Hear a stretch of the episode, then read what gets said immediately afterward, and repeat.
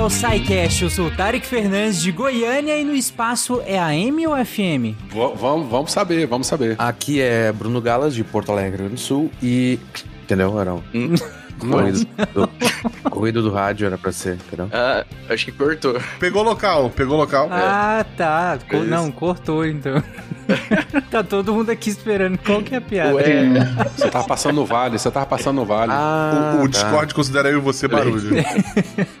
Não, ok, mas é. o, o, editor pegou. Ruído, ruído branco, ruído branco. E diretamente de Cascavel, no Paraná, aqui é o Lennon. E se você traduzir a mensagem de Erecibo em som, é a seguinte: Olá, você que está nos ouvindo do espaço, aqui quem fala é da Terra. Estamos começando Terra Love Nights. Com vocês, Mariah Carey. Muito boa. Aqui é Naelton, da Ilha do Governador, mas transmitindo em 50 GHz diretamente de Andrômeda e prometendo que você não vai precisar usar bombril no seu radiotelescópio. que pena. Wala Wala, aqui é o Pena de São Paulo e não, não, é, não, eles são amigos, pode deixar, tá tudo bem aqui, gente. Tô tranquilo aqui, não tem nada acontecendo. Pi, pi, pi, pi, pi, pi, pi, pi, pi, tá tudo bem. Beleza, vamos gravar essa pauta. Fala pessoal, aqui é o Werther Crolling de Nanuque, Minas Gerais. E é câmbio ou é Roger? Roger. Roger. Depende da, da, da tradução, né? Você tá legendado ou você tá dublado, né? É Rogério, né? Em português. Rogério, isso. Romeu. Já, Não, é. é Romeu. É Romeu. Depende se for em Klingon. De Gaspar Catarina, aqui é Marcelo Guaxinim. E Gabriel Pensador certa vez disse Procuramos ETs e cometas, mas não conhecemos nosso vizinho. Pra que eu quero conhecer meu vizinho, Gabriel? Pra quê? Você está ouvindo o SciCast, porque a ciência tem que ser divertida. Oi, oi, oi! Olha eu aqui, o André Trapani, interrompendo o episódio para anunciar o vencedor do concurso Chat G E o grande vencedor é. Rufem os tambores. Igor de Souza! Parabéns, Igor! Você já pode saber que não vai ser enganado pelas máquinas quando elas dominarem o mundo e tentar se passar por humanos. Então, a resistência provavelmente vai entrar em contato com você para contratar como detector de máquinas, mas enquanto isso não acontece, a gente do SciCast vai entrar em contato com você por e-mail para combinar da entrega do prêmio, para combinar de você vir aqui e falar das suas técnicas super secretas de detecção de ar para ajudar a humanidade no futuro. Valeu, galera! Voltem pro episódio.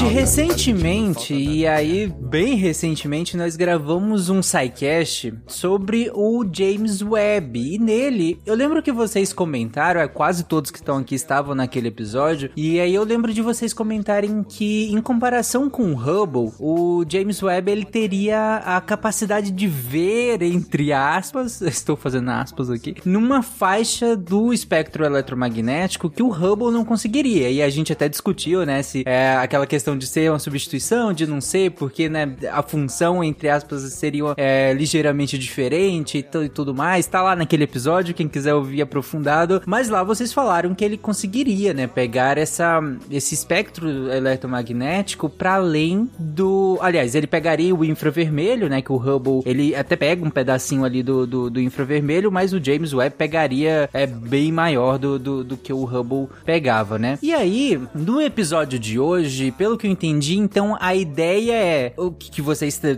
vão trazer no episódio de hoje é maneiras de investigar o espaço para além do infravermelho, certo? Ou, ou tô errado? É, eu, eu acho que a primeira coisa importante pro ouvinte entender é o que, que é o espectro da luz. Uhum. Eu sei que a gente já falou isso em vários casts, já deve ter um monte de ouvinte que já sabe o que é isso, mas acho que até isso é super importante nesse episódio, porque senão vai ter gente que não sabe exatamente o que se trata, vai ficar boiando. Não, né, perfeito. Quando a gente fala que é rádio o que, que é exatamente uma onda de rádio, né? Então, é uma, a gente pode pensar na luz como uma onda, uma onda eletromagnética. Ela é feita de campos elétricos e magnéticos oscilando, tá? Então, mas para ouvinte imaginar, pensa numa corda de violão tocando. Você vai lá e faz um bam e aquela corda fica vibrando, tá? Só que em vez de uma corda, a gente pode pensar que tem uma onda ali que tá vibrando tal como uma corda, mas ela é feita de campos magnéticos e elétricos oscilando. Mas ela oscila e enquanto ela oscila, vai para frente. Se vai, né? Ela diferente de uma corda de vi violão que tá paradinha, imagina uma onda que vai oscilando e caminhando para frente. E, né? Essa é a nossa onda de luz. Só que essa onda pode, assim como uma corda de violão, você pode ter frequências diferentes, notas diferentes. Então no violão você pode apertar um botão, o traste ali, e fazer uma nota mais aguda. Tan.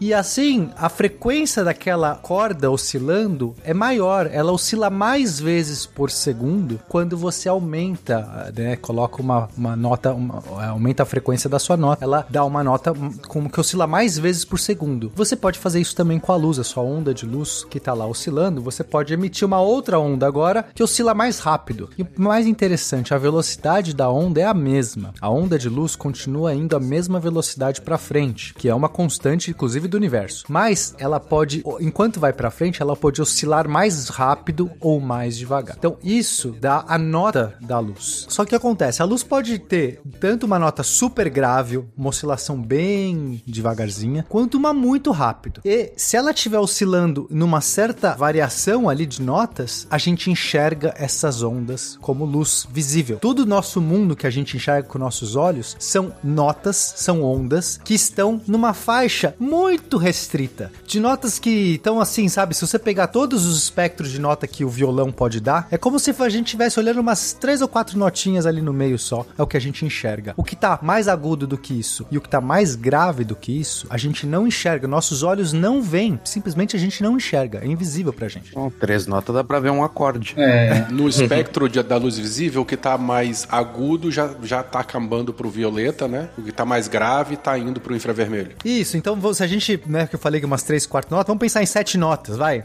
É, que seriam as cores. Então, a nota mais grave que a gente enxerga é o vermelho, a nota mais aguda que a gente enxerga é o violeta, e aí todo as cores do arco-íris, vai, que a gente, enfim, podem ser infinitas cores ali no meio, mas a gente costuma dar nome para sete. Mas enfim, tanto faz. Essa do vermelho até o violeta são as notas que a gente enxerga. O que tá para cima, como disse o Werther, é o que a gente chama de ultravioleta, o que tá para baixo é o que chama de infravermelho. Mas tem muita coisa. A questão importante é acima do, do violeta tem muita coisa, muitas notas invisíveis e abaixo do vermelho tem muitas notas invisíveis. E a onda de rádio é só uma dessas faixas de notas, as notas mais graves. Então não é nada diferente. A onda de rádio, ela é, ela é uma onda de luz, ela tem a mesma substância, ela é feita das mesmas coisas, ela vai na mesma velocidade. A única diferença é que ela é uma nota mais grave, muito mais grave. E por ser muito mais grave, ela vai ter algumas propriedades diferentes. Mas pro ouvinte entender tudo isso do, do rádio, micro-ondas, é, infravermelho, né? Que é, é, logo abaixo do vermelho. Aí a luz visível, depois ultravioleta, depois raio-x e depois raios gama. Tudo isso são só, é a mesma coisa, são luz, são ondas de luz, ondas eletromagnéticas oscilando. Agora,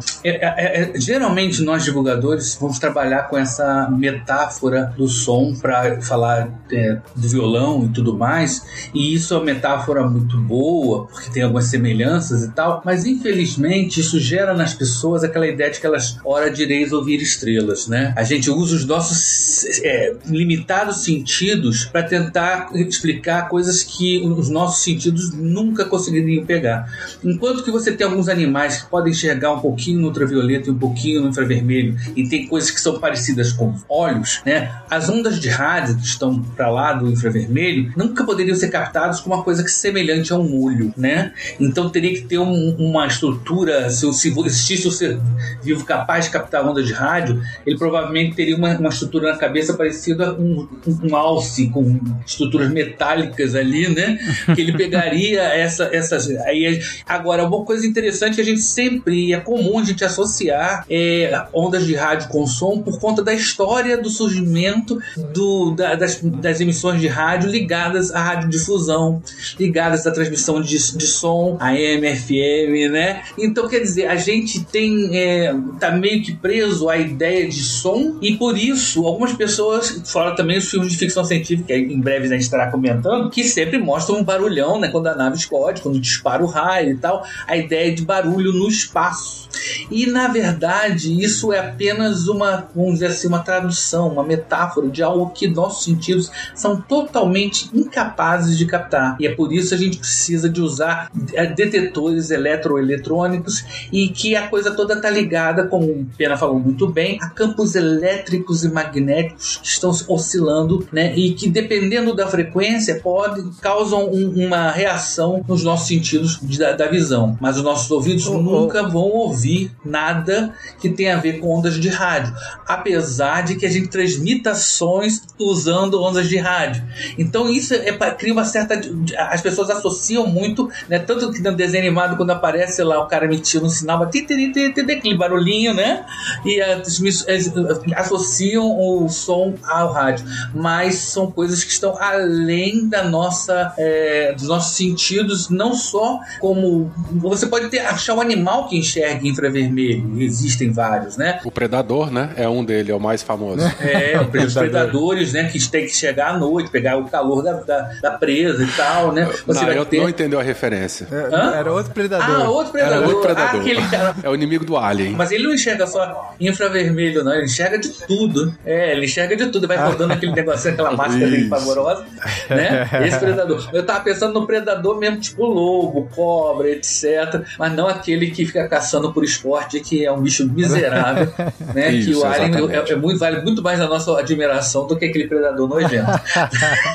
deixa, deixa eu só fazer uma pergunta aqui, rapidinho, Naelton. Você falou, existem predadores, né? Como a cobra e, e o próprio predador do filme, que eles enxergam o infravermelho. É, os seres humanos não enxergam, mas a gente sente, né? Quando a gente bota a mão perto na fogueira, o, o calor que a gente tá sentindo é o infravermelho, é isso? Ou não? Eu tô falando besteira. Na real, só, só complementando a, a, pergunta do Werther, Naelton, que na real o, o ver que o Naelton usou e o sentir que o Werther coloca, no fundo é a mesma coisa, né, Naelton? Olha só, quando você tá perto de uma fogueira e você sente calor na sua pele, tem infravermelho envolvido nessa história. Mas como você tá num ambiente atmosférico, você vai ter outras transmissões de calor também, que pode ser a condução do ar e tudo mais. Então, quer dizer, agora quando você, a luz do sol aquece a sua pele, aí sim, aí eu acho que, né, tá, você tá recebendo, entendi, entendi. o seu tato tá conseguindo reagir a uma interação eletromagnética que você vê, pode ver ou não. Uhum. A gente percebe uh, o infravermelho, mas a gente não monta uma imagem, né, com Exato. a nossa pele.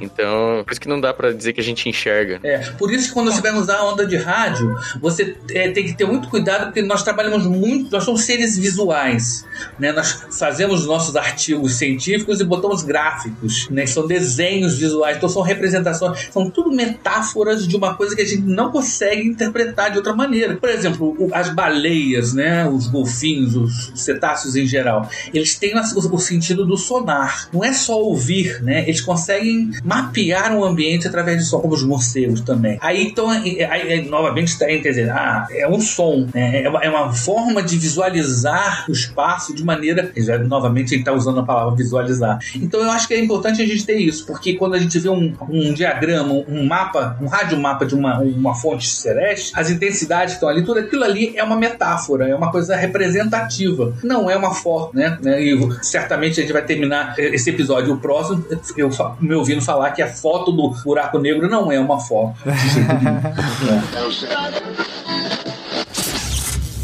é. Ô, Elton, tem um monte de coisa legal que você tá falando e eu queria complementar, ou enfim. Então vamos lá. A primeira que estava dizendo que é, quando a gente está ouvindo um rádio, um radinho ali, FM, sei lá, quase ninguém mais faz isso, mas enfim, as pessoas ainda devem saber o que é um radinho. Você vai lá, pega um radinho. Vê na TV, nos filmes. Vê nos filmes. É, aquele, aquele som que você tá ouvindo não é o rádio, não é as ondas de rádio. Não, é que a gente acaba usando não. a palavra rádio porque é um equipamento que se comunica comunica por ondas de rádio, mas o som que a gente está ouvindo, aquele som que chega no seu ouvido, é o som que o aparelhinho está emitindo, é um som de um som sonoro, quer dizer, é uma onda de som, mas do aparelho até a estação que está emitindo aquela, aquela, aquela estação que você está ouvindo, né? Então, do seu aparelhinho até a estação emissora. Entre o transmissor e o receptor, né? A gente não ouve aquilo que está viajando. Exato. assim, a gente ouve. Sim, é. Ali sim são ondas de rádio. Quer dizer, a estação está convertendo um, um áudio, digamos que é uma banda tocando ao vivo. Vamos só para simplificar para o ouvinte entender. Tem uma banda tocando ao vivo no estúdio. Esse som está sendo captado por microfones lá na,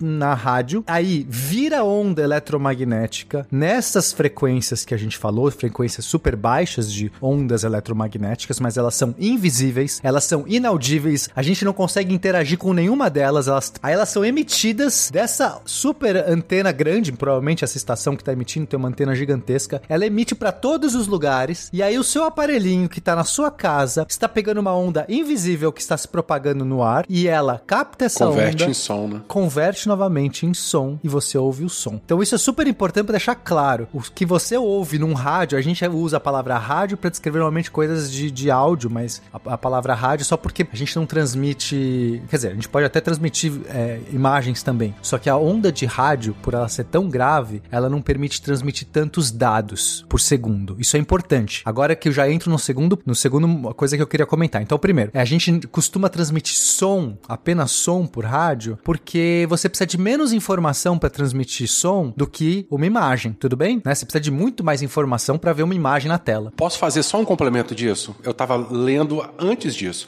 Se a gente pegar o rádio do nosso carro, né, mais ou menos a gente vai de 88 a 103, 104 MHz, assim, né, quando a gente roda o dial. E aí a gente escolhe uma frequência assim, 100 MHz, tá? E se a gente bota um pouquinho para cima, um pouquinho para baixo, a gente já sai de sintonia da, da, da, da estação que está transmitindo em 100 MHz, certo? É, isso para só voz. Para vocês terem uma ideia, uma, uma, a frequência de rádio para transmitir vídeo, a largura de banda é de 6 MHz, né? É, é, seria como assim, se a gente precisasse de, é, sei lá, é, é, a, a, a, quantidade, o espectro, né? a largura da banda do espectro que a gente precisa para transmitir voz e vídeo é muito alto. É assim, é, várias vezes mais do que a gente usa para transmitir só o som, né? Que tem a ver com o que você falou aí. É, é possível, né? Mas não é, não é prático. Você vai ter que consumir muita, muita faixa do Muita energia, uma, exatamente, uma faixa muito grande do espectro de rádio, no nosso caso aqui, que já está muito ocupado. Porque nós estamos falando Isso. de rádio aqui, gente, mas tem é, é, rádio comunicação, tem o, o Wi-Fi, tem a torre de celular, tem as broadcasts, tem tudo. Tudo tá mandando, tá ocupando o espectro.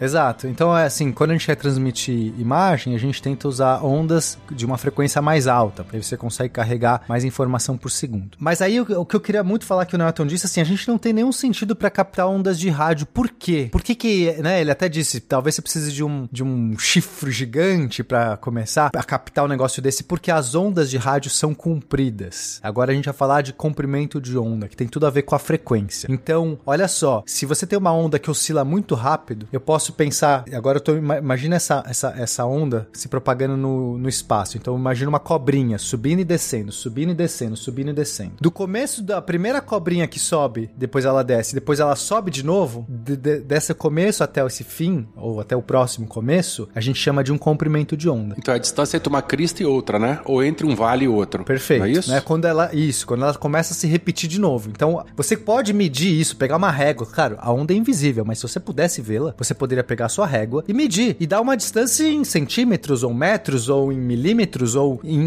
nanometros, enfim, cada, depende, da- depende do comprimento de onda. Então, quanto mais rápido ela oscila, maior a frequência, mais curta vai ser a sua onda. Então, quando a gente está falando de ondas visíveis, essas que a gente enxerga, elas têm é, por volta de é, 400, 500, 600 nanômetros. Elas são muito pequenininhas. Entre né, a oscilação de começa uma próxima, você é tão pequena, tão pequena, que a gente, para detectar esse tipo de onda, a gente consegue ter, por exemplo, a nossa retina, células da nossa retina. O nosso olho, a nossa retina seria a nossa antena, né? E como o nosso olho é pequeno, os nossos cones bastonetes são minúsculos, são celulares, a gente consegue captar esse comprimento de onda microscópico, nanométrico, na verdade, né? Exato. Porque a antena, ela é proporcional ao comprimento da onda. Exato, se a onda é muito curta, eu preciso ter um sensor pequeno, porque ela Isso, já se isso. repete rapidamente. Agora, se uma onda é enorme, de 1 metro, 10 metros, 100 metros, você tem ondas de rádio de 100 metros de comprimento, uma onda, eu preciso ter um sensor muito maior para que ele consiga pegar essa onda, porque ela é uma onda enorme. Então, se eu tiver um sensor muito pequeno, essa onda passa batido. Ela não consegue nem interferir com aquele sensor.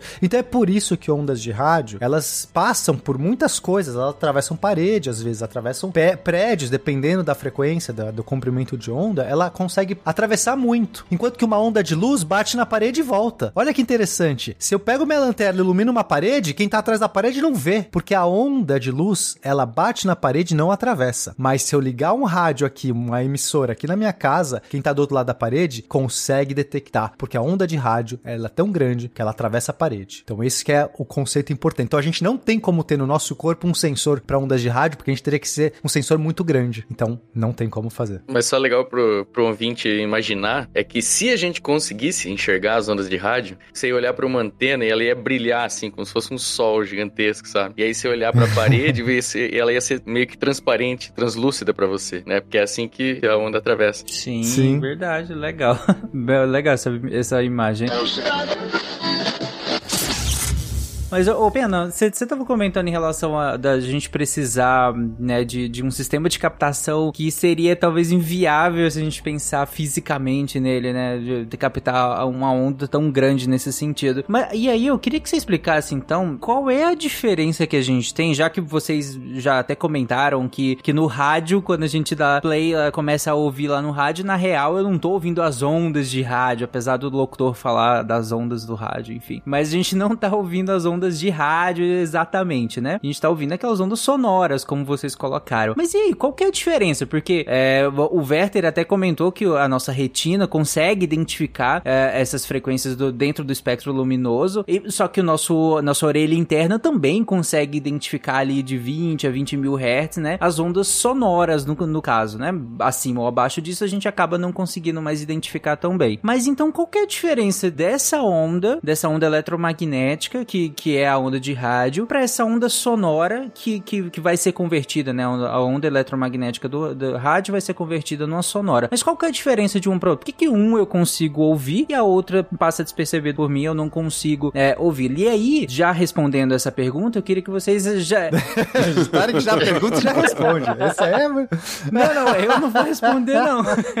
Eu digo vocês, já que vocês vão responder essa pergunta, eu já emendo uma outra. Como é que a gente conseguiu começar a captar algo que a gente nem faz ideia que existe? Ou pelo menos não via, nem ouvia e nem sentia. Então, é assim, ou o Werther pode responder, né? Enfim, os, os entendidos de Eu rádio aí é que respondem. Mas é, a onda é, sonora, ela é uma onda mecânica. Então, ela é uma vibração, uma oscilação de coisas é, que tem massa. É, que você pode pensar, por exemplo, numa onda de água, né? Imagina que você tem, você joga uma bolinha na água e aí você vê surgindo aquelas oscilações. Essas oscilações são mecânicas, porque você tem matéria de fato ali que se move e aí você tem, elas empurram. Só que diferente de uma onda transversal, quando a gente imagina uma onda, sempre a gente pensa numa transversal, ou seja, essa cobrinha que sobe e desce, sobe e desce. Tudo bem? Uma onda sonora não é assim. Ela vai pra frente e pra trás. Quando eu um, imagino o alto-falante, quando ele, ele vai pra frente, ele empurra um ar, ele comprime, ele esmaga momentaneamente naquele lugar perto do, do alto-falante, da caixinha de som, ele dá uma esmagadinha numas moléculas de ar. Aquelas moléculas de ar se comprimem, aumenta a pressão local e aí, com porque elas se comprimem, elas acabam eh, se propagando essa compressão para próxima. Então ela, ela passa para próxima, que vai passar para próxima e ela vai para próxima. Então ela vai na longitudinal. Ela se propaga, ela, ela se oscila. A oscilação está no mesmo eixo que ela se propaga. Então ela é diferente. E por ser matéria oscilando, a gente tem um tímpano aqui no nosso ouvido, né? Que ele é uma como se fosse um tambor. É uma grande caixa é, acústica, e aí ela tem essa membrana que consegue sentir uma, uma pressão, a pressão, como, como são moléculas realmente físicas, são é, movimentos, coisas, tem massa se movimentando, essa membrana oscila, ela sente essa pressão, ela vai, se deforma e volta. Então a gente consegue, né, e nosso ouvido foi desenvolvido para isso, para conseguir pegar também uma faixa de frequências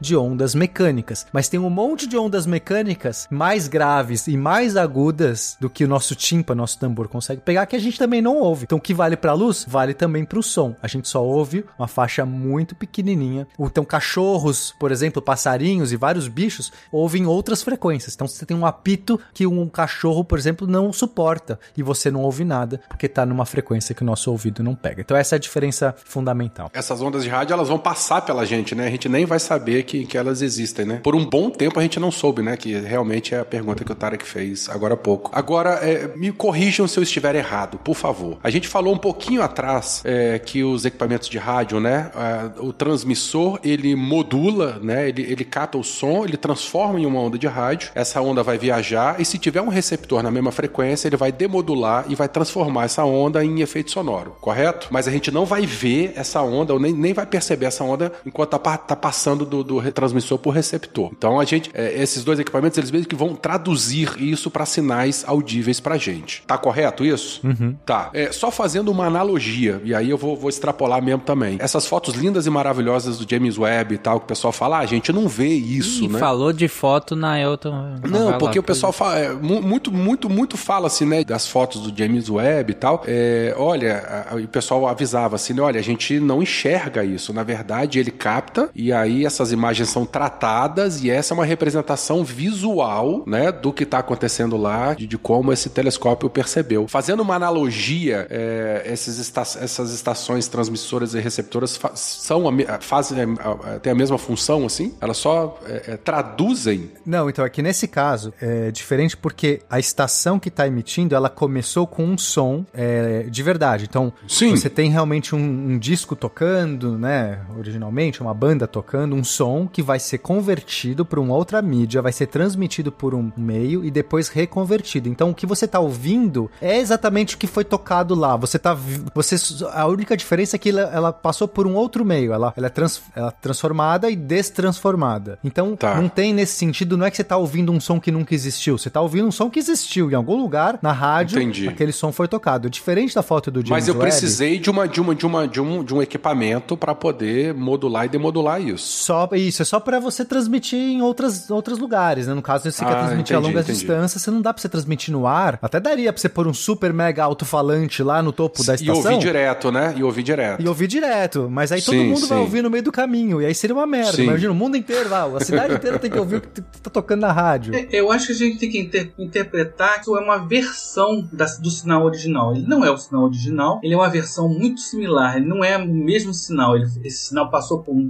quando ele passou de um meio para o outro, ele é uma versão. Você sempre perde alguma coisa, né? Sim, E- sim, e perfeito. Sempre você alguma- tem perdas. né? ganha alguma É, coisa também, né? Agora a pergunta sobre quando que a gente começou a ouvir isso tá, tá ligado à questão dos, dos sentidos, quando a gente começou a trabalhar com eletricidade, começou a medir campos elétricos e magnéticos. Interessante que eu estava pensando aqui, eu usei o exemplo de que não existem seres vivos que, que captem ondas de rádio, mas eu, eu esqueci, eu acabei de lembrar que tem alguns seres vivos capazes de, de identificar campos elétricos e campos magnéticos. Os que captam campos elétricos são os tubarões, por exemplo. A gente sabe que ele tem uns, uma certos nervos distribuídos principalmente no focinho, né? Em que ele pode captar o, bater do coração de uma da presa, né? Então ele tem um sensor eletromagnético, né? Ma- mais para campos elétricos, né? E existem bactérias também que têm é, fragmentos de, de, de ferrita, né? Não é bem ferrita, é um material ferromagnético que ela usa para se orientar. Então quer dizer, são sentidos diferentes e tal. Então quando a gente começa a falar sobre é, é, ondas eletromagnéticas, elas foram primeiro previstas matematicamente né, pelo Maxwell, que era um cara que trabalhava muito com essa questão do campo magnético e conseguiu unificar os dois, né, como campo elétrico e magnético, e quando oscila os dois você vai ter a criação da onda eletromagnética, ele previu isso matematicamente, tá? Mas mais tarde, quando foi o Hertz, que dá o nome à, à medida de frequência, né, em 1887, que começou, usando as ideias do Maxwell, já ele sabia e tal, ele começou a gerar essas ondas oscilando campos elétricos né, e magnéticos e tal. E ele começou,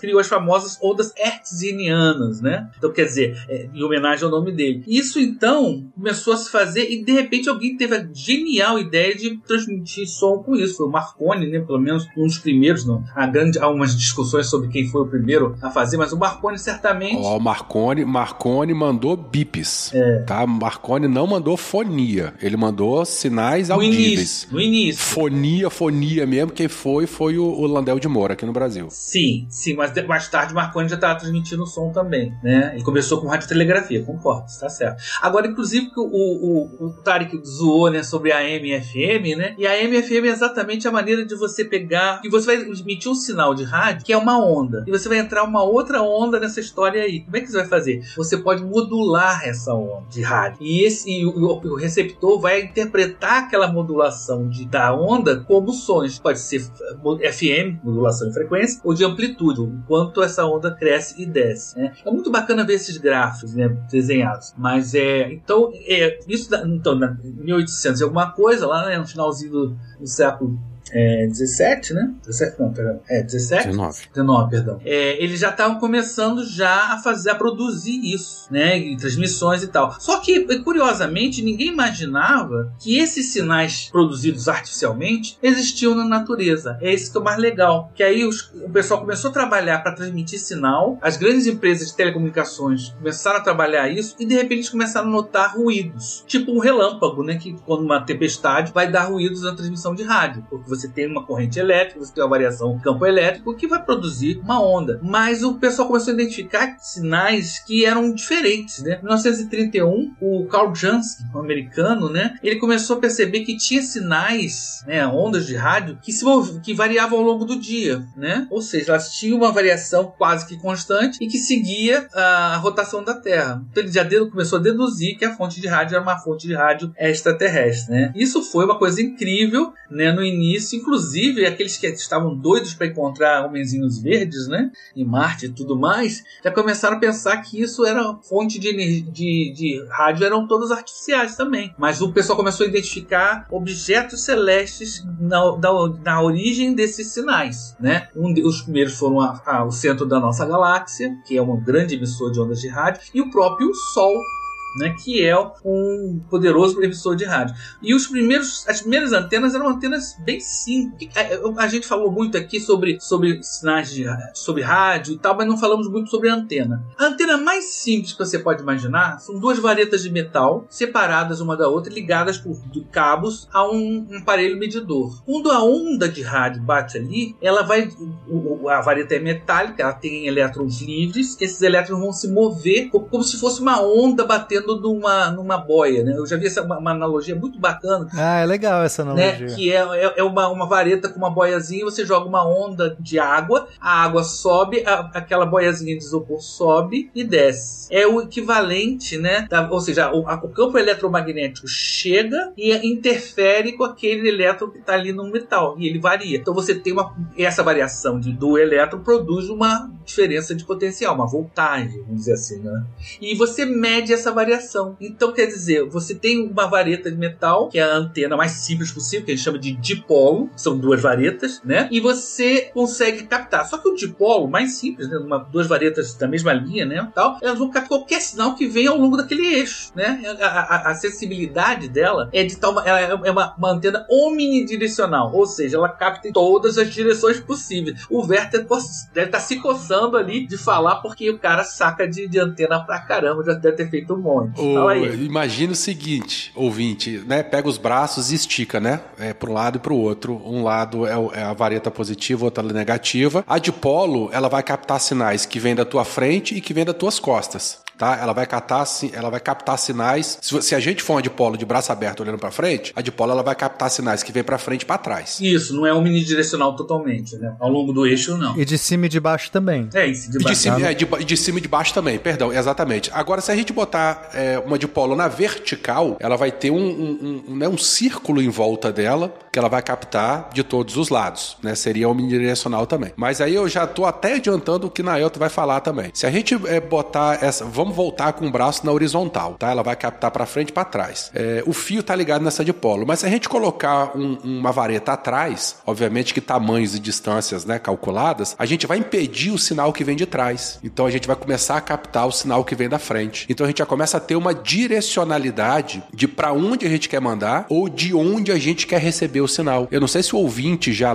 já, já viu, já lembra disso e tal. Esses documentários da vida selvagem que o pessoal faz telemetria de baleia, de golfinho, de onça, do que for, que o cientista vai lá com uma anteninha assim, ele tá fazendo exatamente isso. É uma vareta atrás, que ela não é energizada, ela só serve como refletor, e as duas varetinhas na frente, na dipolo, elas captam o sinal. Então, essa, é, essa configuração, esse setup, é, é, impede o sinal que vem de trás e recebe bastante sinal que vem da frente. Aí ele fica girando, girando, apontando mais ou menos para onde o sinal é mais forte, ali que está a direção do, do, do animal. E se a gente colocar mais diretores na frente, a gente vai afinando o lóbulo da dipolo, né? Ela vai vir- virando como se fosse uma grande, um canhão de, de, de- não é luz na verdade, não um canhão de ondas, né? Que ele consegue captar sinais Tanto para emitir quanto para receber. Isso que é legal, né? Exatamente, exatamente. Então aquela omnidirecionalidade, né, aquela energia espalhada para todos os lados de maneira igual, obviamente no ambiente perfeito, né? De repente, se a gente bota um refletor atrás, a gente perturba o campo eletromagnético dela, e se a gente coloca diretores na frente, a gente pega essa energia toda e concentra num único ponto. Isso é importante porque você está falando. Quando ele está falando do olho, né? O olho ele tem uma- uma- um sensor, uma lente, né? E uma direção. Quando você está falando de antena, você tem que construir todo um aparato muito distinto do que a gente chamaria de um olho para poder ter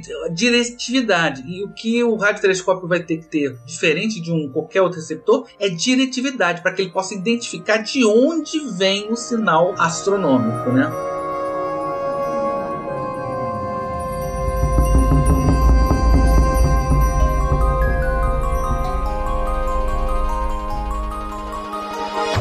É, só pra fazer um- uma analogia que eu acho que disso que o Werther disse, que, né, omnidirecional, direcional, essas palavras às vezes são meio difíceis, mas nossos ouvidos, eles são omnidirecionais. Eles pegam o som que vem, em princípio, de qualquer direção. E é ótimo isso. Você não precisa estar olhando pra nenhum lugar pra você ouvir o som. Você pode estar olhando pra frente, o som vem de trás, você sabe que aconteceu alguma coisa. Mas pra outras coisas é péssimo, porque você, digamos que quer se concentrar, né? Você tá ali querendo se concentrar em alguma coisa, você tá captando ruído, barulho da rua. A gente aqui que tá gravando podcast, seria ótimo a gente simplesmente desligar nosso ouvido, nossa omnidirecionalidade e falar, não quero mais ouvir o barulho da rua, fico concentrado aqui gravando podcast. Só que a gente não tem essa, quer dizer, a gente até pode fazer isso meio por nossa atenção. Nosso cérebro consegue ignorar e a gente quando a gente realmente tá focado em alguma coisa, a gente não ouve. Isso é muito legal também. Mas aí é no processamento, né? Não é na captação, né? A captação tá acontecendo, só que o nosso cérebro fala assim, tá, dane-se esse sinal aqui, eu não quero dar atenção pra ele. Quem não vai ignorar isso é o editor, né? Porque tu não tá ouvindo,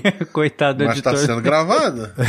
é, se o microfone tá pegando. Mas o nosso olho não, ele é direcional. Aí sim, a gente tem que estar olhando pra pra onde a gente quer ver. Pra a gente fazer algumas medições, por exemplo, radioastronomia, que você quer realmente identificar né, corpos celestes, não adianta você ter uma antena omnidirecional, porque ela vai pegar o sinal que tá vindo de todas as estrelas, de todos os, não só da estrela, mas o ruído que tá vindo da sua cidade, as ondas de rádio que estão transmitidas a MFN, etc. Tudo vai pegar. Então não adianta, a gente precisa de uma antena direcional. E a única da antena é, de polo, a única região que ela não vai pegar bem é ao longo da direção da, da vareta, né? Então você vai ter Ao longo, do, um- ao longo do eixo, né? do eixo Longitudinal da- dela. Vai pegar bem fraquinho. Aí você botando as, ante, a, dipolos atrás, você reflete, botando eh, dipolos na frente, você direciona e cria aquela antena que a gente viu no alto dos prédios antigamente. Quase, acho que não, quase ninguém mais tem antena desse tipo, né? Aquelas antenas VHF ou HF, né? Que Espinho às vezes peixe. tem nove elementos, né? Tem um monte de. As, inclusive são chamadas logarítmicas também, porque a- a- o tamanho dos, dos, de- dos elementos, das varetas e das distâncias segue uma, uma progressão logarítmica. Agora, o que, que os caras fizeram? Eles começaram a perceber que precisavam de diretividade e eles começaram a usar uma- um princípio óptico. O refletor atrás, esse conjunto de varetas continuou. É o que a gente chama geralmente em radioastronomia de feed, o alimentador. Mas se você pensar, e se eu botasse um espelho atrás parabólico que projetasse, concentrasse a energia ne- dentro dessa antena. Você teria uma diretividade da antena muito maior. Esse desenho, a gente pode desenhar essas linhas de, de- de- de sensibilidade assim, né, que a gente chama de figura da antena, e ver que para um radiotelescópio você tem que ter uma coisa extremamente diretiva. Eu lembro que uma vez com, com um orientando meu lá no Museu de Astronomia, a gente estava querendo desenvolver, tinha um- a gente tinha um- todo o, o- o conjunto eletrônico para captar sinais do Sol. Só que a gente não tinha uma antena muito boa. Então a gente começou com um dipolo, pensou, vamos botar um dipolo, depois a gente consegue, a gente vai botando as, as outros elementos. Mas o, o- era tão ruim, num ambiente cheio de, de outras emissões, que eh, não serviu para nada. A gente precisou procurar uma antena melhor e o projeto acabou meio naufragando por conta disso. Mas se você bota uma, uma superfície parabólica atrás, igual a questão ótica, né? Aí é interessante que agora a gente volta uma semelhança da luz, que a gente chama de luz, né? Com o, a, a emissão de rádio. Aí você tem o que muitas pessoas consideram o primeiro radiotelescópio por ter esse espelho parabólico daquela antena que no nosso, é, assim, nossa, vamos dizer assim, na, na cultura pop, na nossa cabeça, quando você pensa em radiotelescópio, você pensa numa antena parabólica, né? E inclusive isso me vem à mente o, o filme Contato, do livro do Carl Sagan, né? E que tem umas coisas muito interessantes. Uma delas é, é que um dos especialistas em, de inde- interpretar os sinais é cego. E ele Esse usa, é o, o- né, usa o som. Então, quer dizer, ele, ele tá usando um sentido diferente para captar, por exemplo, batimentos, que são frequências que se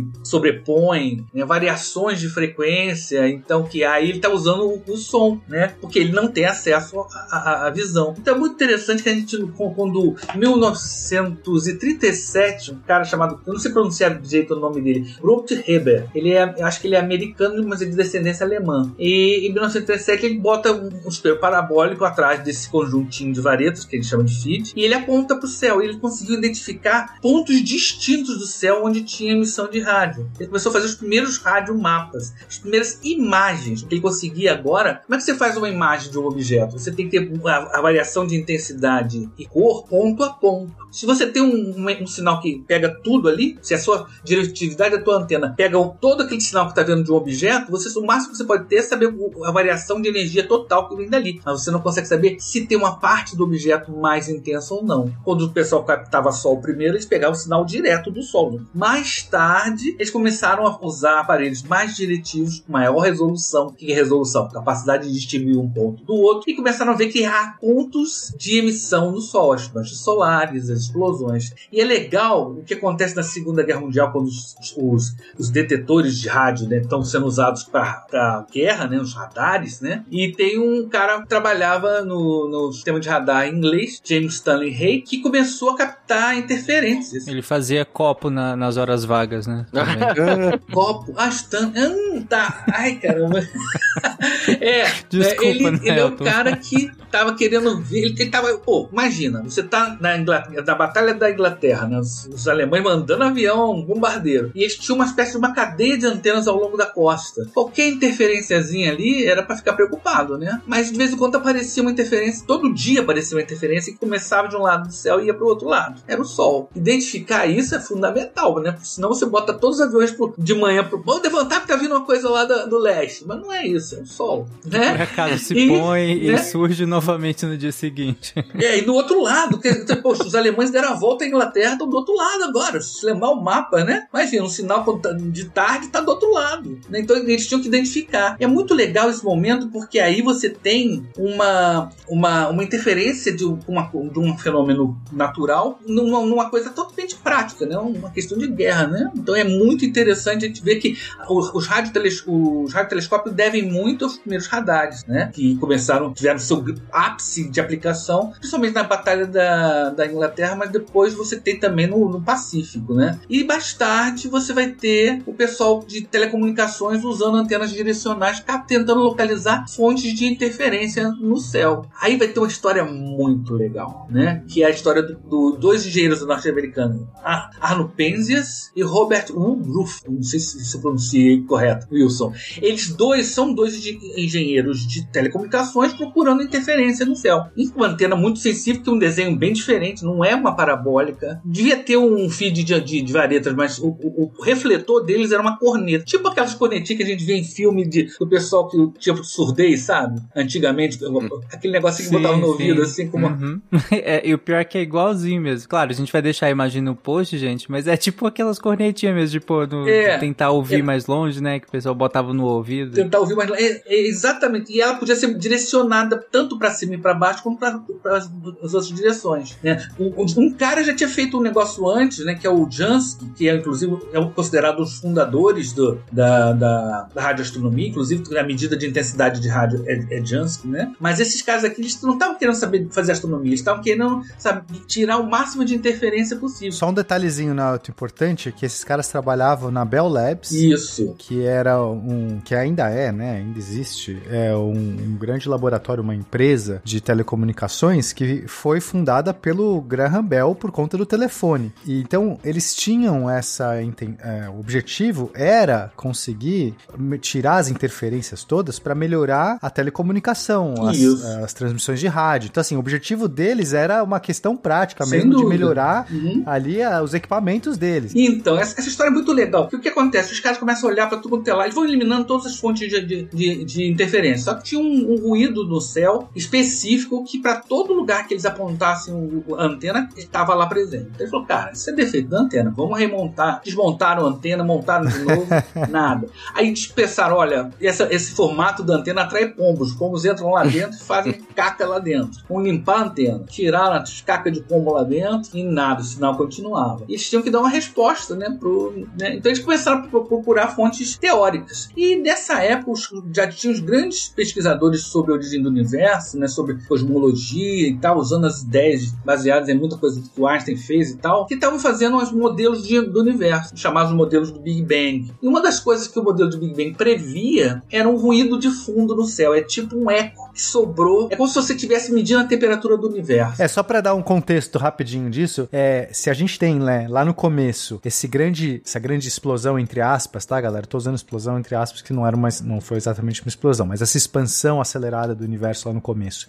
E você tinha um universo muito luminoso lá, porque a gente tinha muita energia concentrada, tá? Então você imagina que você tinha ali é, essa grande quantidade de luz sendo emitida naquele momento, né? É um pouquinho depois do Big Bang que a luz é emitida, não vou entrar nos detalhes, no momento que você tem lá a recombinação, mas não importa. Tem algum momento ali que emite muita luz. Só que se o universo está expandindo, essa luz vai ocupando um volume cada vez maior e maior e maior e vai perdendo energia. Assim como uma, uma se você pegar uma lanterna também de longe, você ela, né, ela tá ocupando, pensa que a lanterna está emitindo luz, digamos para todos os lu- os lugares, uma vela. Quanto mais longe você tá, quando a luz chega para você, essa luz já tá mais fraquinha. Mas além disso, ela tem um outro fenômeno muito interessante que é o desvio pro vermelho.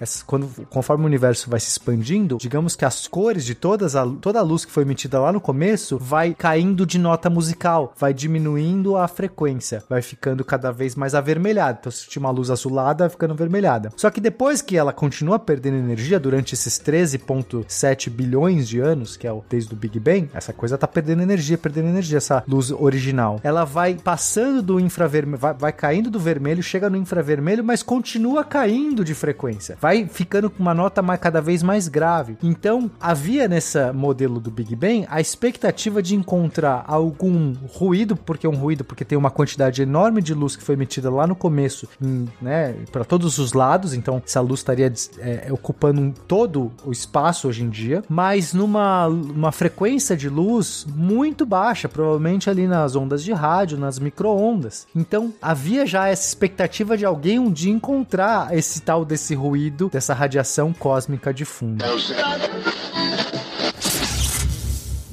O Hubert Dick da Universidade de Princeton, ele começou a fazer esses cálculos dessa, desse, desse ruído, que, que inclusive é, ele, o, o que o Perant escreveu é o que a gente chama de redshift cosmológico, tá? Mas não é exatamente isso que eles, que eles captaram. Eles captaram uma coisa térmica, né? É realmente a questão térmica. Uma- quando você mede a radiação que vem de um objeto, você pode determinar a temperatura desse objeto a partir da distribuição da- das ondas é, eletromagnéticas que ele emite. E o universo, pelo, por esse, esse tipo de radiação, era equivalente a 3 graus Kelvin. Lembrando que Kelvin é uma medida de temperatura que é chamada absoluta. Zero absoluto, ou seja, não tem nada mais frio do que isso. Estava só 3 graus acima do zero absoluto. Então, é, É como se fosse um corpo, é como se fosse um corpo com essa temperatura emitindo luz. Porque todos os corpos emitem luz. Exato. Todos. É muito Isso. legal. Eu estou emitindo luz, vocês, mas não só a gente. A parede da sua casa. Exatamente. Qualquer coisa. Qualquer coisa emite luz baseado na sua temperatura. Até o Tarek.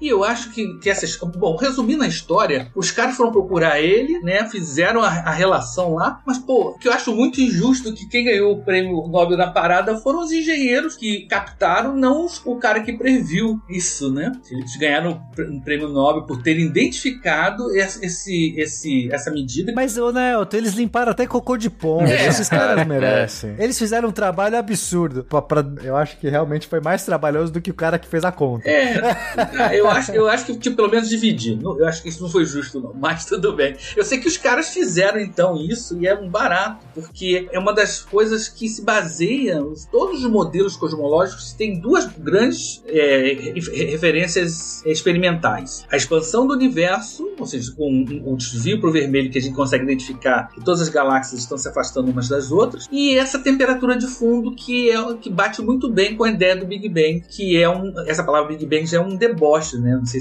Que dos, dos caras que não acreditavam na teoria, né? E boom, né? Uma grande explosão. E isso é muito legal porque foi captado por radiotelescópio, por uma antena que nem era um radiotelescópio no sentido como a gente fala hoje. Parece que a, a, no- essa antena tá montada ainda lá no, no lugar original, as pessoas podem visitar a antena e é um negócio assim muito bacana. Outra coisa legal também que a gente tem que falar é que a gente não capta toda a onda de rádio que vem do espaço, nem todos os espectros, né? A gente tem uma janela, né, de como a, o, o óptico tem uma janela também e o rádio também tem. A gente não capta todas as radiações por causa da nossa atmosfera que bloqueia algumas delas. E a, a janela de rádio é mais larga do que a janela óptica. Isso é muito interessante. E outra coisa também, você consegue fazer captar ondas de rádio até de dia, porque a atmosfera não espalha tanto as ondas de rádio. Claro que se o Sol estiver perto da fonte que você quer observar, bom, aí bagunça o meio de campo. Mas o Sol é a fonte de rádio mais intensa. Mas você e você pode fazer inclusive observações com nuvem no céu. Só tá todo nublado e você tá fazendo observação astronômica. Isso é um negócio muito legal. É, assim, a gente não pode, não consegue ver o céu, as estrelas de dia, justamente porque a gente tem esse espalhamento, né? O céu fica azul e tudo mais, por conta da luz do sol que quando chega na atmosfera espalha para todos os lugares. Então, realmente não, você não consegue ver. E como é uma luz muito mais forte do que a das estrelas, ofusca as estrelas. As estrelas continuam. Não é que as estrelas apagam de dia, ela, a, a luz delas continua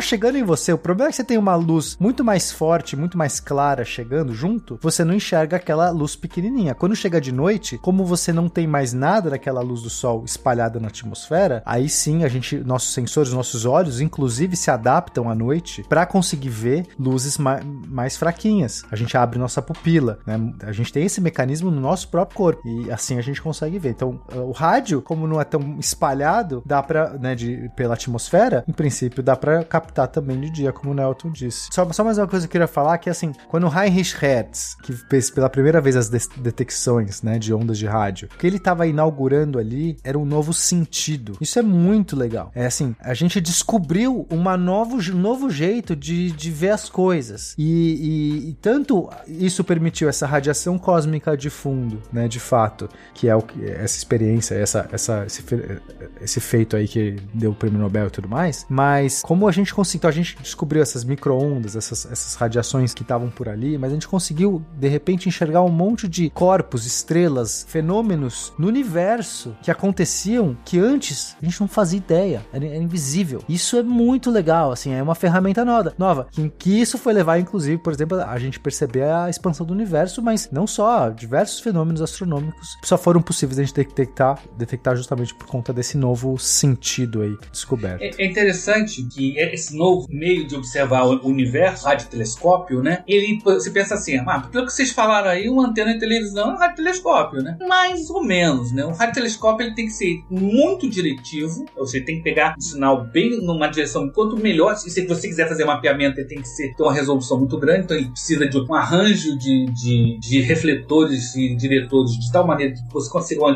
uma coisa muito pontual. E ele tem que ser é, direcionável, se é que você vai caçar fontes no céu todo. Né? Apesar de que existem radiotelescópios fixos que esperam a fonte passar por eles, são chamados radiotelescópios de passagem. Né? Então você vai encontrar é, dipolos, cornetas, refletores, receptores, e vai ter umas combinações muito interessantes. Eu botei aqui na no nossa, nossa pauta, não seria legal botar também para os é, os, os nossos ouvintes verem, que você pode combinar é, é, várias varetas formando como se fosse uma árvore de Natal, né? E em dois planos diferentes. Por que isso? Você, se você tiver dois planos diferentes, você consegue distinguir a polarização da onda. Isso é uma coisa muito legal. A onda de rádio e ondas eletromagnéticas em geral, elas oscilam né, num determinado plano elas podem estar, esse plano pode estar girando ou pode ser fixo. Então, quando ela passa por um meio, o meio seleciona a direção em que esse campo eletromagnético vai estar oscilando. Isso é sensacional, isso é uma polarização. A gente pode atenuar o sinal, né, na Elton, só virando o ângulo da antena, né? Exatamente. É, é, é, que, é tipo que o óculos polaroid, né? Que você tem um óculos escuro porque uma parte da luz ele tirou, né? Agora, se você combinar duas, as duas, esses dois planos numa, no, no seu né? No seu conjunto de varetas. E você puder eletronicamente é, oscilar entre uma e outra ou girar isso, você pode saber o quão polarizado essa sua onda de rádio é. E a gente vai ver mais adiante no outro episódio, quando a gente falar sobre fontes, no espaço existem nuvens de gás, de plasma, que polarizam as ondas de rádio que atravessam ele. Então você consegue identificar não só a fonte que você está observando, mas o meio pelo qual ela atravessa. Isso eu acho muito legal. É sensacional. E o Sol tem muitas regiões polarizadas do plasma solar, né, que vai mudar isso aí. É muito legal. Eu acho que é uma das coisas. A radioastronomia é um negócio interessantíssimo e com todas essas nossas analogias com a ótica, né? Você polariza a luz também, né? Usando geralmente lentes, né? Você roda uma lente. Você tem duas lentes polares, é um barato, né? Você gira uma em relação à outra, uma hora que é tudo preto, uma hora que ela fica totalmente clara, né? Que vai depender se, se os planos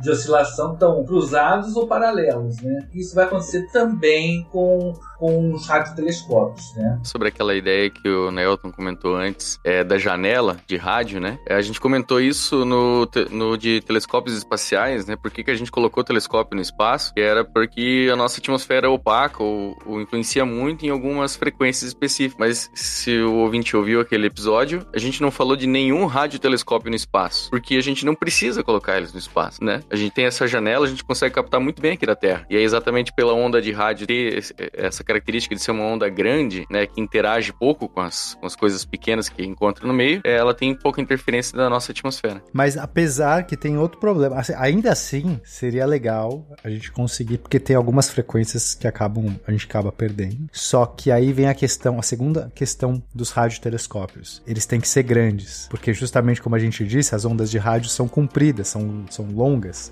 Então, é comum os radiotelescópios são, serem antenas enormes ou aquelas parabólicas gigantes, né? Todo mundo já deve ter visto essas grandes antenas parabólicas gigantescas às vezes. Algumas tem, tem, tem lugares que são várias torrezinhas com essas parabólicas, várias apontadas para o mesmo lugar, outras são tipo só uma cratera, às vezes né, são, são gigantescos. Enfim, se a gente quisesse também colocar um telescópio no espaço, um radiotelescópio no espaço, precisaria de uma, um, um espaço muito grande, uma massa muito grande num, num foguete. Isso também é um pouco inviável, né? Então tem essas duas questões. Por sorte, a nossa atmosfera acaba que interfere pouco, mas se a gente quisesse lançar para o espaço, seria uma dificuldade absurda, né? É mais fácil construir às vezes na Lua do que tentar lançar um telescópio inteiro no espaço, sabe? É, existem projetos de fazer radiotelescópios na Lua, em órbita também, para pegar essas ondas de rádio que não que a nossa atmosfera bloqueia, né? Agora tem umas coisas é, interessantes também, é que essas parabólicas fixas, gigantescas, por exemplo, uma das mais famosas é o espelho de Arecibo, no Porto Rico, que aproveita, se eu não me engano,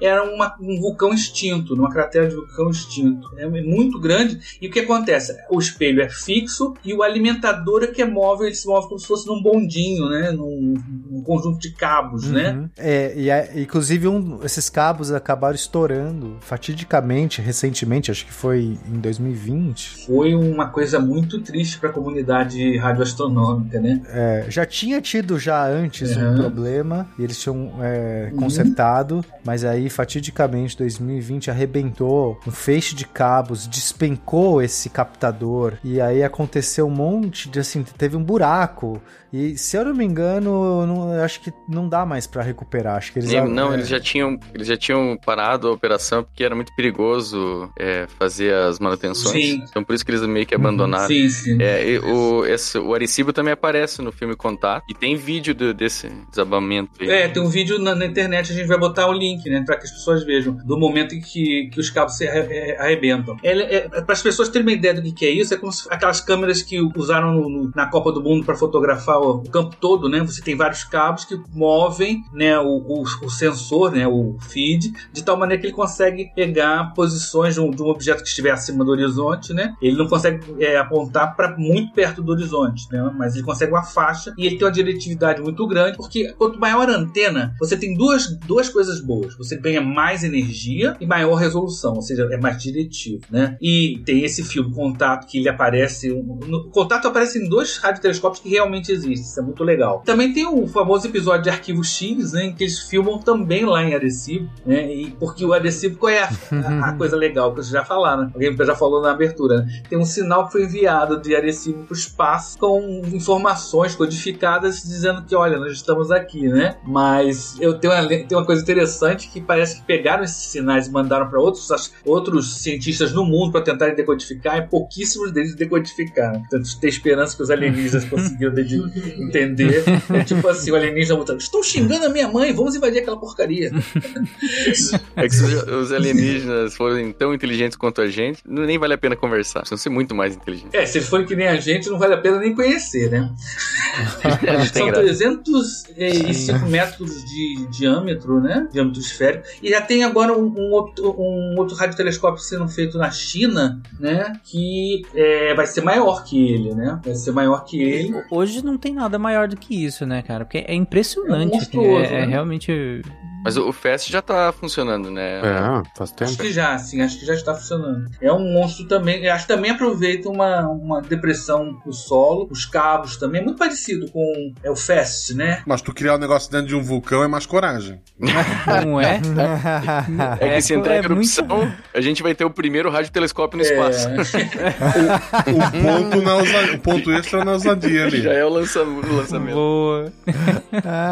Isso aí, aí, o colapso dele, né, que tá, ele tá falando que aconteceu foi em dezembro, né? Teve um primeiro problema em novembro de 2020 e em dezembro aconteceu. 2020 só aconteceu desgraça, né, cara? Bom, não é. Tem umas fotos de- do, do, do espelho destruído, dá uma pena, não só pelo equipamento científico, mas pela importância histórica dele, né? É um dos primeiros grandes Uhum. é, radiotelescópios, né? Tem vários radiotelescópios pelo mundo afora, de tamanhos bem grandes, né? Muito famosos. Alguns deles foram usados também, inclusive, para comunicar com as sondas da NASA. Né? Tem uma rede de rádio que se aproveitou as antenas dos radiotelescópios para fazer comunicação com, com sondas, né? E tem e uma coisa que é legal que o, que o Pena falou que eu pensei que ele ia usar para falar sobre interferometria, que eram os dois ouvidos, né? Nós temos dois ouvidos. E a gente sabe onde o som está porque nós temos dois ouvidos. Porque a gente consegue é, é, intuitivamente, né, mentalmente, saber que tá, em que direção o, o, a- o som está vindo pela diferença que o som chega nos ouvidos. Os olhos também funcionam assim, né?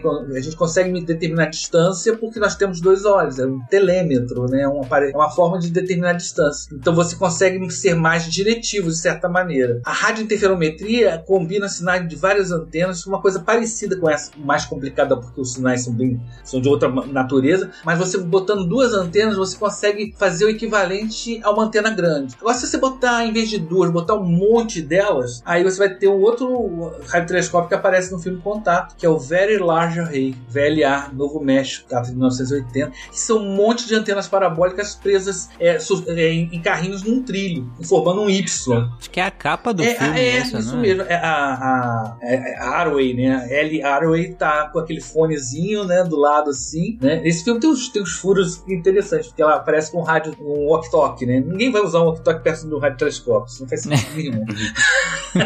Mas pro filme eu acho que era pra ser bacana, não sei. Mas é bacana que são várias antenas combinadas, né? E isso já começou a acontecer com o, o Pena falou também. São os interferômetros. Em vez de você usar uma antena super grande, que é muito difícil de operar, cá, exemplo do que aconteceu com o Arecibo, você bota várias antenas e combina o sinal delas, né? O Very Large Array é, é um exemplo clássico. E agora tem uns que acho que já está desenvolvido, está quase pronto já, se eu não me engano, no, no- no deserto de Atacama, ou seja, tem menos interferência atmosférica, Já- tá já tá funcionando, funcionando, sim. acho, Acho, que não né, sei o se Alma. acho que O ele Alma não tá já- no máximo da capacidade dele ainda, mas já tá funcionando. Porque ele tem arranjos com de antenas de tamanhos diferentes. Ele pode ele começar a funcionar, nem com to- não precisa estar com todas as antenas, nem precisam todas as antenas estar funcionando ao mesmo tempo. Isso é muito barato, bacana. Você pode pegar Sim. um grupo de antenas e apontar para um lado com uma resolução e outro para outro lado. Né? Isso é o que eles faziam com o VLT. É, ouvinte, imagina você andando no deserto, de repente você tem assim 66 dessas antenas, dessas antenas que são parabólicas, todas assim, como se fosse um, um array. Como que é array? Matriz, né? Arranjo. Ah, Arranjo, Uma arranjo. matriz, é, um arranjo. E assim, uma do, é, do lado da outra, atrás da outra, Exato. 66 prédios enormes, assim, com essas antenas apontadas pra mesma direção. É muito legal isso. Tem uns vídeos de- é, feitos de time-lapse que mostra eles- elas se movendo juntas, é muito legal. Eu não, não consegui achar o link pra botar aqui, mas depois eu posso achar.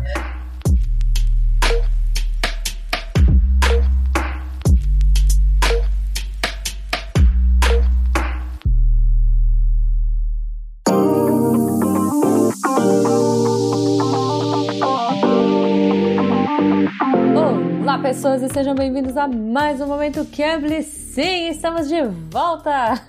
e essa semana eu trago coisas muito boas. Sério, gente, tem promo e tem promo da boa, então fica aqui até o fim. Fique escutando a Jujuba, vai valer a pena. é, gente, falar inglês é muito importante. Eu acho que o inglês ele melhora a carreira, ele traz oportunidades é, não só, né, para você achar trabalhos no Brasil, achar trabalhos fora do Brasil, online hoje ou é, fora em outros países, oportunidades de viagens, é, para passeios também, se você quer passear, se você quer assistir filmes, se você quer se comunicar com outras pessoas. Acho que esse episódio é um episódio que estamos falando aí sobre radioastronomia, estamos falando sobre comunicações. Então, por que não também nos comunicarmos em inglês, né? Essa língua que é tão importante hoje em dia. E você, ouvinte, como é que tá o seu nível de inglês? Não importa. Se você quiser aprender, você tá começando agora, se você já tá super high power no seu inglês, mas você quer melhorar o seu business, se você quer saber coisas de uma cultura específica, se você quer conversar em um sotaque diferente, tá tudo certo. Você pode escolher quantas horas você quer por semana, que hora do seu dia você quer estudar. Putz, eu quero na hora do almoço, não, eu quero à noite, eu só consigo de madrugada. Tá tudo certo. Você vai conseguir agendar com antecedência se você quiser. Você vai entrar lá, vai encontrar um tutor diferente. Tá tudo certo. É, os tutores eles estão à disposição, eles são incríveis. Tem currículos preparados para você, né? Tem currículos que já estão prontos. Tem, se você não quiser seguir os currículos que eles têm, não tem problema também. Você pode é, construir, né, o seu plano de aula com o professor. É tudo muito livre, é tudo muito tailor-made. Eu sempre falo isso, mas é verdade. é do seu jeito, no seu tempo, no seu ritmo, da forma que você precisa aprender, melhorar e aprimorar o seu inglês. Então, assim, não perde tempo. E eu digo mais: se você é uma pessoa que não gosta de aulas individuais ou quer aprender em grupo, quer melhorar, quer conhecer outras pessoas, quer melhorar até suas skills aí, né, suas habilidades em grupo, por que não em grupo e em inglês? Olha só que maravilhoso. Então eles também têm aulas em grupo, né, uma nova categoria do Cambly, muito legais, com atividades, com os tutores preparados aí para trazer situações em que você vai interagir, né? Eu acho que é até bacana para simular situações de trabalho onde você vai falar com sotaques diferentes, culturas diferentes, é, listening, trabalhar tudo isso, né, é, ali em um momento de aula com uma pessoa experiente fazendo toda essa intermediação. Então, gente, fantástico. Não deixem de conhecer as aulas individuais e as aulas em grupo. E para isso, o Sr. Cambly, patrão ficou maluco, tá trazendo aí 56% de desconto em todos os planos do Cambly. Então, sério, os planos estão a partir de 65 reais por mês para uma hora de aula por semana. Gente, fantástico, maravilhoso. E ainda tem planos Cambly Kids com o preço mais baixo da história. Então entrem, aproveitem, entra lá no site do Cambly, cambly.com, cambly.com. usa o nosso código SciCastAbril23 ou clica no link que vai estar aí no post. E assim, não perde essa oportunidade porque tá incrível, gente. 56% de desconto nos planos Cambly, aulas privadas e aulas em grupo. Então, entra lá, clica no link ou usa o nosso código SciCastAbril23. E vamos deixar também o link para o seu pequeno cientista, se você quiser fazer a se inscrever nas aulas do Cambly Kids. O link vai estar lá no post, tá bom? Então corre, aproveita, não perca essa oportunidade e aproveite aulas incríveis com tutores incríveis para você, ouvinte, que é incrível, né?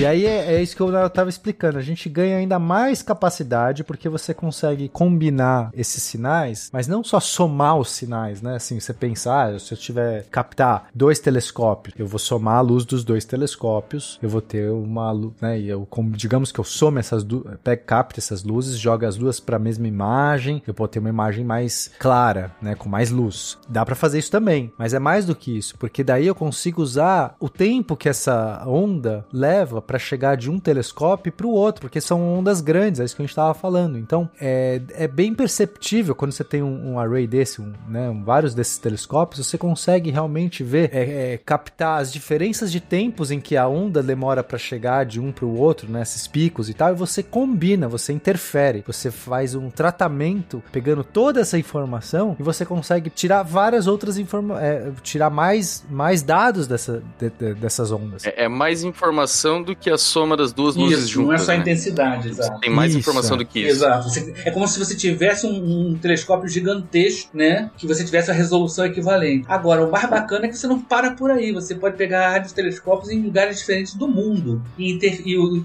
combinar essas- esses, esses sinais. Aí surge os chamados interferometria de longa base, né? Internacional. Você pode pegar um radiotelescópio num, Uhum. num, pla- num país, outro no outro, e você combina. A única coisa que você precisa para fazer isso muito preciso é você ter que ter relógios tipo atômicos de muita precisão para que o sinal chegue. Tem que ter uma, uma cronometria desses sinais. Sim, é. Inclusive, é, tem uma questão toda de software, de, de tratamento de dados, né? Como é que você encoda esses dados? Transmissão de sinal como cronometra, porque as nações perceberam que era interessante você ter essa, essas. usar os sinais de vários telescópios no mundo, mas isso leva aquele problema. é, Qual o padrão que a gente usa- vai usar? Aqui no Brasil a gente usa o padrão X, lá é o Y. Isso que gerou um pouco de dilema, né? Assim, de como se adaptar, mas hoje já temos, assim, colaborações grandes do mundo para fazer interferometria da Terra inteira. E é importante também dizer que é feita a interferometria também em luz visível, né? No VLT lá no, no Chile, tem oito antenas, se eu não me engano, que, que fazem interferometria. E aí o sinal delas é passado por cabo, que é para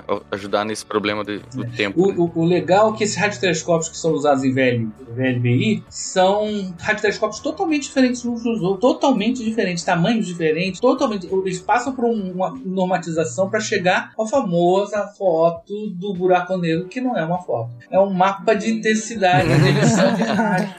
Defina a foto, É, né, Elton? Essa é a é. questão. Vou fazer aqui te incomodar um pouco, mas é mais ou menos a pessoa hoje falar assim: ah, isso não é filme porque não usa uma película, um filme, não tá passando um filme fotográfico ali. Isso, na verdade, é uma, uma gravação Digital. Seria muito visual, é. entendeu? É. pra mim, é mais ou menos isso, cara. Foto já é outra coisa. A própria imagem do James Webb também não é uma foto. É, eu- eu- o. James Webb eu até chamaria de Vocês, foto, estão, mas a, vocês querem provocar o Não, Naelton é. mesmo. né, É pra cara? provocar, mas aí eu, eu jogo de fora. Então quer dizer que, que o, o pessoal hoje em dia chama foto de selfie. Eu vou tirar uma selfie daquilo ali. Já viu a garotada falando isso? Vou tirar selfie daquela árvore. Por quê? Você vai subir na Não, não árvore? sabia que já chegou É? nesse Você ponto. vai subir agora? na árvore pra tirar selfie? Não, eu vou tirar selfie. É sinônimo de foto.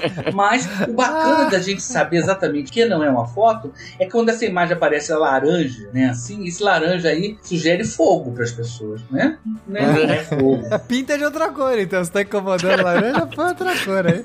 Tá tudo certo. Não, não, é que aquilo ali é um mapa feito ponto a ponto. É, um- é primeiro que não é nem visível, né? Não tá no visível, não foi feito por um só objeto, é uma composição. Então, quer dizer, você vai ter. que- É é uma imagem, sim, é uma imagem. Foto, eu acho que bom. Meio forçação de barra. É, não, eu entendo, mas é, é, assim, é, é importante pro ouvinte sa- saber que não é uma foto no sentido mais literal que a gente usa, de realmente foi algo que captou, registrou, mas essa imagem, ela é uma representação é, é, muito, muito, digamos, é, próxima de, do fenômeno que tá acontecendo ali. Claro, nossos olhos não veriam aquela coisa. Mas são fótons. Mas ainda assim, existem fótons que foram emitidos por aquele buraco negro, uma disposição geométrica espacial que está acontecendo naquele buraco negro que é análoga, exatamente um para um, digamos assim, ao que você tá vendo. Então é aquela coisa, não é o que você veria, mas mas está acontecendo exatamente aquilo ali numa outra frequência de luz que você não vê. Perfeito.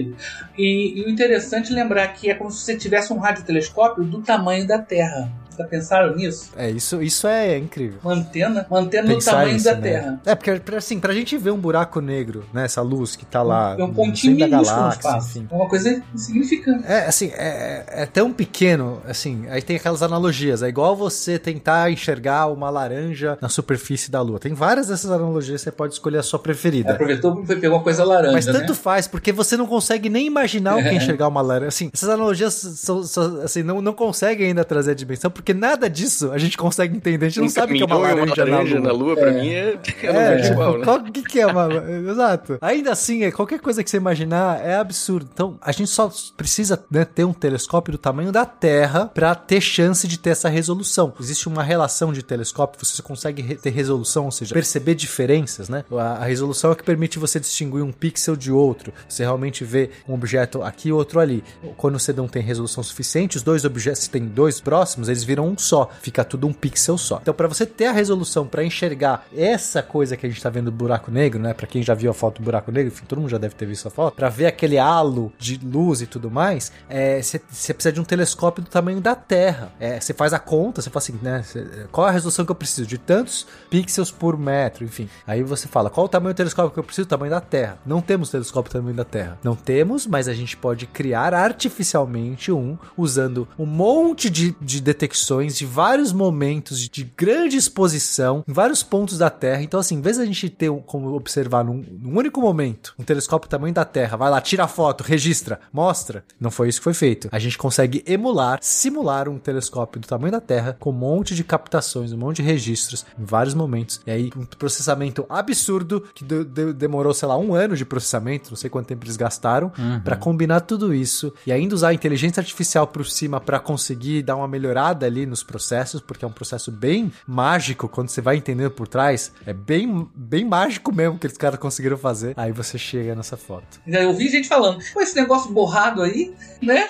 É, é- é interessante como a importância tinha das tal, igual no Interestelar. Eles achavam que ia ser o filme Interestelar. Era isso que eles Então, o queriam. problema interestelar estava bem mais nítido, claro. Lá não foi fotografado, aquilo era uma simulação. Então, quer dizer, é interessante, eu acho que é interessante É. a gente contrapor ao senso comum, né? Essas, é, é, é, e por isso que eu sou tão chato com essa coisa da foto, para você desmascarar um pouco a mística que existe sobre o- o- a capacidade que nós temos de ver o universo. Nós vemos o universo, na, na verdade, não por equipamentos, mas por nossa mente, né? Através, eu falo para os alunos lá, sabe qual é a ferramenta mais poderosa que a gente tem para observar o universo? Imaginação e matemática. Aí eu digo, ah, mas equipamento, tudo isso não teria sentido nenhum. A interferometria é essencialmente matemática aplicada. Eu tenho uma curiosidade. Impressão minha ou eu vi dizer que já também já fotografaram, entre muitas aspas aqui, já fotografaram um segundo buraco negro também depois dessa do anúncio daquele primeiro? Sim. É o nosso. Como assim, nosso? É, foi o Sagitários à estrela. Como assim, nosso? É o teu? O teu? o meu não. Meu, Parabéns. O meu não. Aqui na Via, esse outro então tá aqui pertinho na Via Láctea? Sim. Tá no, no centro da Via é, Láctea. pe- não é bem pertinho, né? Não, mas, ô, mas aqui na Via Láctea é nosso quintal. Então, Não, é. por isso que eu falei que é nosso. Então, Ah. o- mas aquele primeiro não, tava na Via tava numa Láctea. galáxia M, alguma coisa aí que eu não lembro o. Tava muito longe. Então pronto, então tá aqui do lado, pera. Então é, É Não, tudo isso, bem, é o mas nosso. é que é, esse deu mais trabalho Nossa.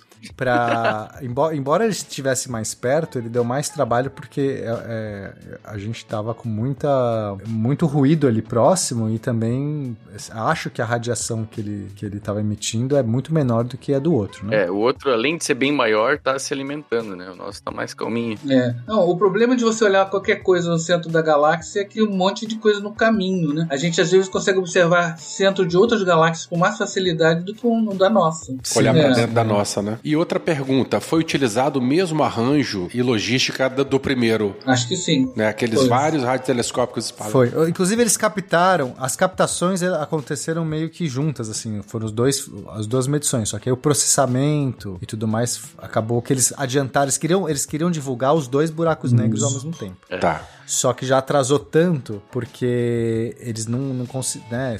Foi a primeira vez que eles estavam fazendo aquilo. Eles falaram assim: foca no, no primeiro nesse outro, que eu não lembro mais, era M87. alguma coisa assim. M85. É, foca nesse porque não dá pra gente fazer os dois ao mesmo tempo. Eles estavam com muitos desafios maiores por conta do, do- desse do centro da galáxia, porque tinha mais ruído e ele era mais fraco. Aí liberaram primeiro do M80 e alguma coisa, e daí depois passou não sei quanto tempo, talvez um ano, e aí liberaram do outro. Tá, então eles já sabiam que existiam esses buracos negros, só não tinham feito o registro dessa maneira, né? É, foi escolhido a dedo, né? Os quais iam ser observados. Na verdade, eles só aumentaram a resolução da, da- do- que não tinha antes. Né? Com a- Eles tinham imagens que, que o o cara sabe que tem um buraco negro ali pela, irradia- pela radiação ao redor, pelo material que é emitido ali e tal. Mas eles foram lá no Sim, miolo para ver o- o- a região, um disco de acreção, né? Que é a coisa mais próxima que tem do buraco negro. Depois disso não tem mais nada. né? É, inclusive, é, acredita-se que no centro de toda a galáxia, ou de quase toda a galáxia, deve existir Isso. algum buraco negro por conta ali de quando você faz as contas de massa e tudo mais. Mas o mais Supermassivo, legal é que assim, é, um- um- é, tem vários tipos de buraco negro, esse seria um supermassivo, que, é, enfim, ele não, ele não causa espaguetificação quando você cai nele, tem essa vantagem. Você, É sempre bom. Você morre de uma vez só, né? você, você morre antes de se espaguetificar. Inclusive, quem quer saber o que, que é espaguetifi- espaguetifização, tem um Psykid sobre isso. A gente vai deixar linkado. Ah, legal. Sensacional. Mas o mais interessante é o seguinte: a gente tinha todo um, um desenvolvimento teórico do que seria um buraco negro, porque você né, verifica ali, se aplica as equações de Einstein, se aplica né, toda a física que a gente conhece e fala assim, cara, aqui a gente tem uma singularidade, aqui a gente tem um. um- deve existir um- uma, uma região escura, onde né, a a luz aqui não tem órbita estável e tudo mais. Então você já tinha todo esse desenvolvimento teórico do que deveria ser a cara de um buraco negro, se ele existia ou não, porque a gente né, nem sabia se existia, a gente fez a conta e fala, existem esses corpos tão massivos no espaço que deformam a ponto de, de ter esse- essa cara aqui. Mas a gente nunca havia né, tirado uma foto e tudo mais, mas a gente já tinha vários candidatos, porque você tem vários jeitos de medir que é, você tem lá uma lente gravitacional, você vê coisas ao redor mexendo, então você tá vindo as órbitas de algumas estrelas, de repente elas fazem assim um movimento todo estranho, como se estivesse passando num campo gravitacional. Então você consegue perceber. E aí você também tem, então isso é, desculpa, eu falei lente gravitacional, isso é diretamente você observando as estrelas se movendo. E outra coisa que acontecia é, se você tem uma estrela passando atrás de um buraco negro, como um buraco negro é um objeto tão massivo que deforma a trajetória da luz, você acaba gerando, assim como uma lente, você imagina você tá vendo um objeto e você passa uma lente na frente, um Uma copo distorção, de né? vidro você passa na frente. Dá uma, uma distorcida na imagem. Acontecia a mesma coisa. A gente via várias imagens, várias estrelas de fundo, de repente dando essa, essa coisa esquisita, como se estivesse passando uma lente na frente. E aí fez os cálculos e falou assim: aqui deve existir um buraco negro. Então você começa a colocar um monte de. Aqui é buraco negro, aqui é buraco negro, mas ninguém. É aquela coisa, é um buraco negro, mas pode não ser exatamente um buraco Era negro. tudo medida indireta, Essa- né? Exato. Então, assim, tirar realmente essa foto, né? Mesmo que eu, eu vou pôr entre aspas, que o Nelton vai me bater, essa imagem processada, mas que mostrou que existe realmente um halo de luz e um núcleo escuro, isso é muito importante. Porque poderia ser que a física toda que a gente está colocando, né, que vem da- das equações de Einstein, falhasse ali. Por mais que o Einstein acertou em todo o resto, a gente, o buraco negro é um fenômeno de altíssima energia. Ele é esses limites do que a gente entende da, né, do, do- das energias do, do espaço concentradas. A deformação do, do, do buraco negro, ela é o limite, é, o- é a singularidade. Então, é, poderia ser que as equações de Einstein falhassem justamente no buraco negro e não existissem buracos negros, fossem outras coisas, fossem outra cara, talvez não, não tivesse esse, esse pretinho no meio, não sei, mas o fato de a gente ver isso é caramba, sabe? Existem buracos negros. Agora a gente pode falar de boca cheia, existe buraco negro. Eu vi, tá aqui. E tem mais uma coisa, tem uma coisa muito legal dessa imagem, é que assim, a gente vê a imagem, mas tem os- todos os dados que estão ali por trás dessa imagem, né? E uma coisa muito legal que acontece no buraco negro é que quando ele tá se alimentando, tem aquele disco de acreção em volta, né? Aquele todo o material que fica girando em velocidades altíssimas. E aí o que, que se esperava da imagem, né? Antes da gente ver ela, é que aquela matéria, porque como tá girando em volta, tem umas que estão se afastando da gente, tem uns que estão se aproximando. Aquela, aquele material tá se escondendo atrás do buraco negro para depois voltar e vir na nossa direção. Esse que tá se afastando, é pelo efeito Doppler, que já foi comentado antes também, ele ia se é, desviar pro vermelho. E aquele material que tá vindo na nossa direção ia se desviar pro azul. E foi exatamente isso que a gente detectou. Isso foi previsto, né? E foi detectado. Exatamente. Oh, que massa. Interestelar também já tinha saído na frente. Bom, gente, então é isso. Guaxa, quer, quer finalizar? Ah, eu só queria dizer que o meu buraco negro não foi fotografado. Você saiba, né? Foi o de vocês. Ah, meu Deus. Você sabe.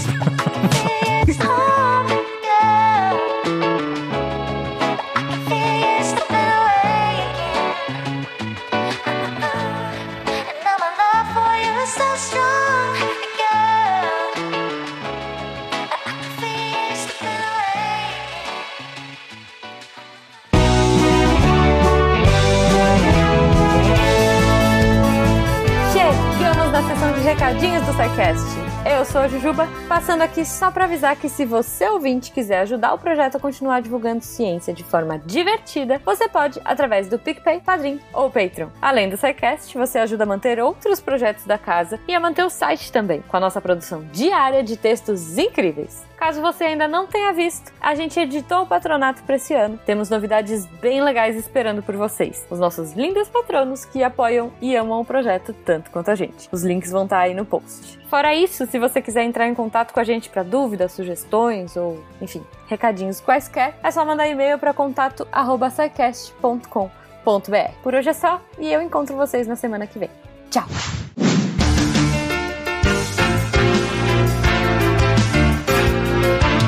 Atenção para o informe semanal dos textos da semana. Começando na segunda-feira com o texto do Matheus Berlandi. Você sabe o que é metal duro? Metal não é tudo duro? Vai lá ver e descobrir o que, que é isso. Um texto que mexe bastante com a engenharia de materiais do nosso dia a dia. E na quarta-feira, o retorno do Guaxaré, uma história do reino de Dream, do C.H. Barbosa, né? Um dos contos é, que se passa nesse mundo de fantasia medieval. Então vai lá para ver o que, que é esse tal do Guaxaré, se você não conhece ainda. E saindo na sexta-feira, um texto do William Spengler, Sociedade Brasileira e Ensino da História, para casar com esse dia do Tiradentes, né? Um texto que vai refletir bastante sobre essa questão da história e a própria constituição da sociedade brasileira. Não tinha dia melhor para sair que nessa sexta-feira. E esses textos e mais, muito, muito mais, você encontra em www.deviante.com.br. E você também já pode aproveitar, entrar lá, ver os textos, deixar um comentário e, se, se você se animar, quiser deixar a ciência cada vez mais divertida, vem entrar para a equipe do Deviante, participar da redação dos textos, é só mandar um e-mail para contato@scicast.com.br e vir fazer parte dessa turma que deixa a ciência cada vez mais divertida. Eu sou o André Trapani, sem frase com piada ruim de encerramento, apagando a luz da Torre Deviante.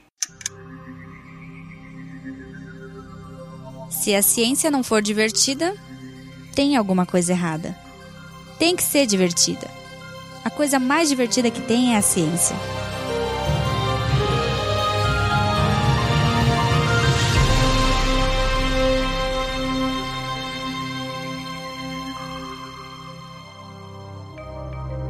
Este programa foi produzido por Mentes Deviantes. deviante.com.br Este programa foi editado por Tapcast. Edições e Produções de Podcast.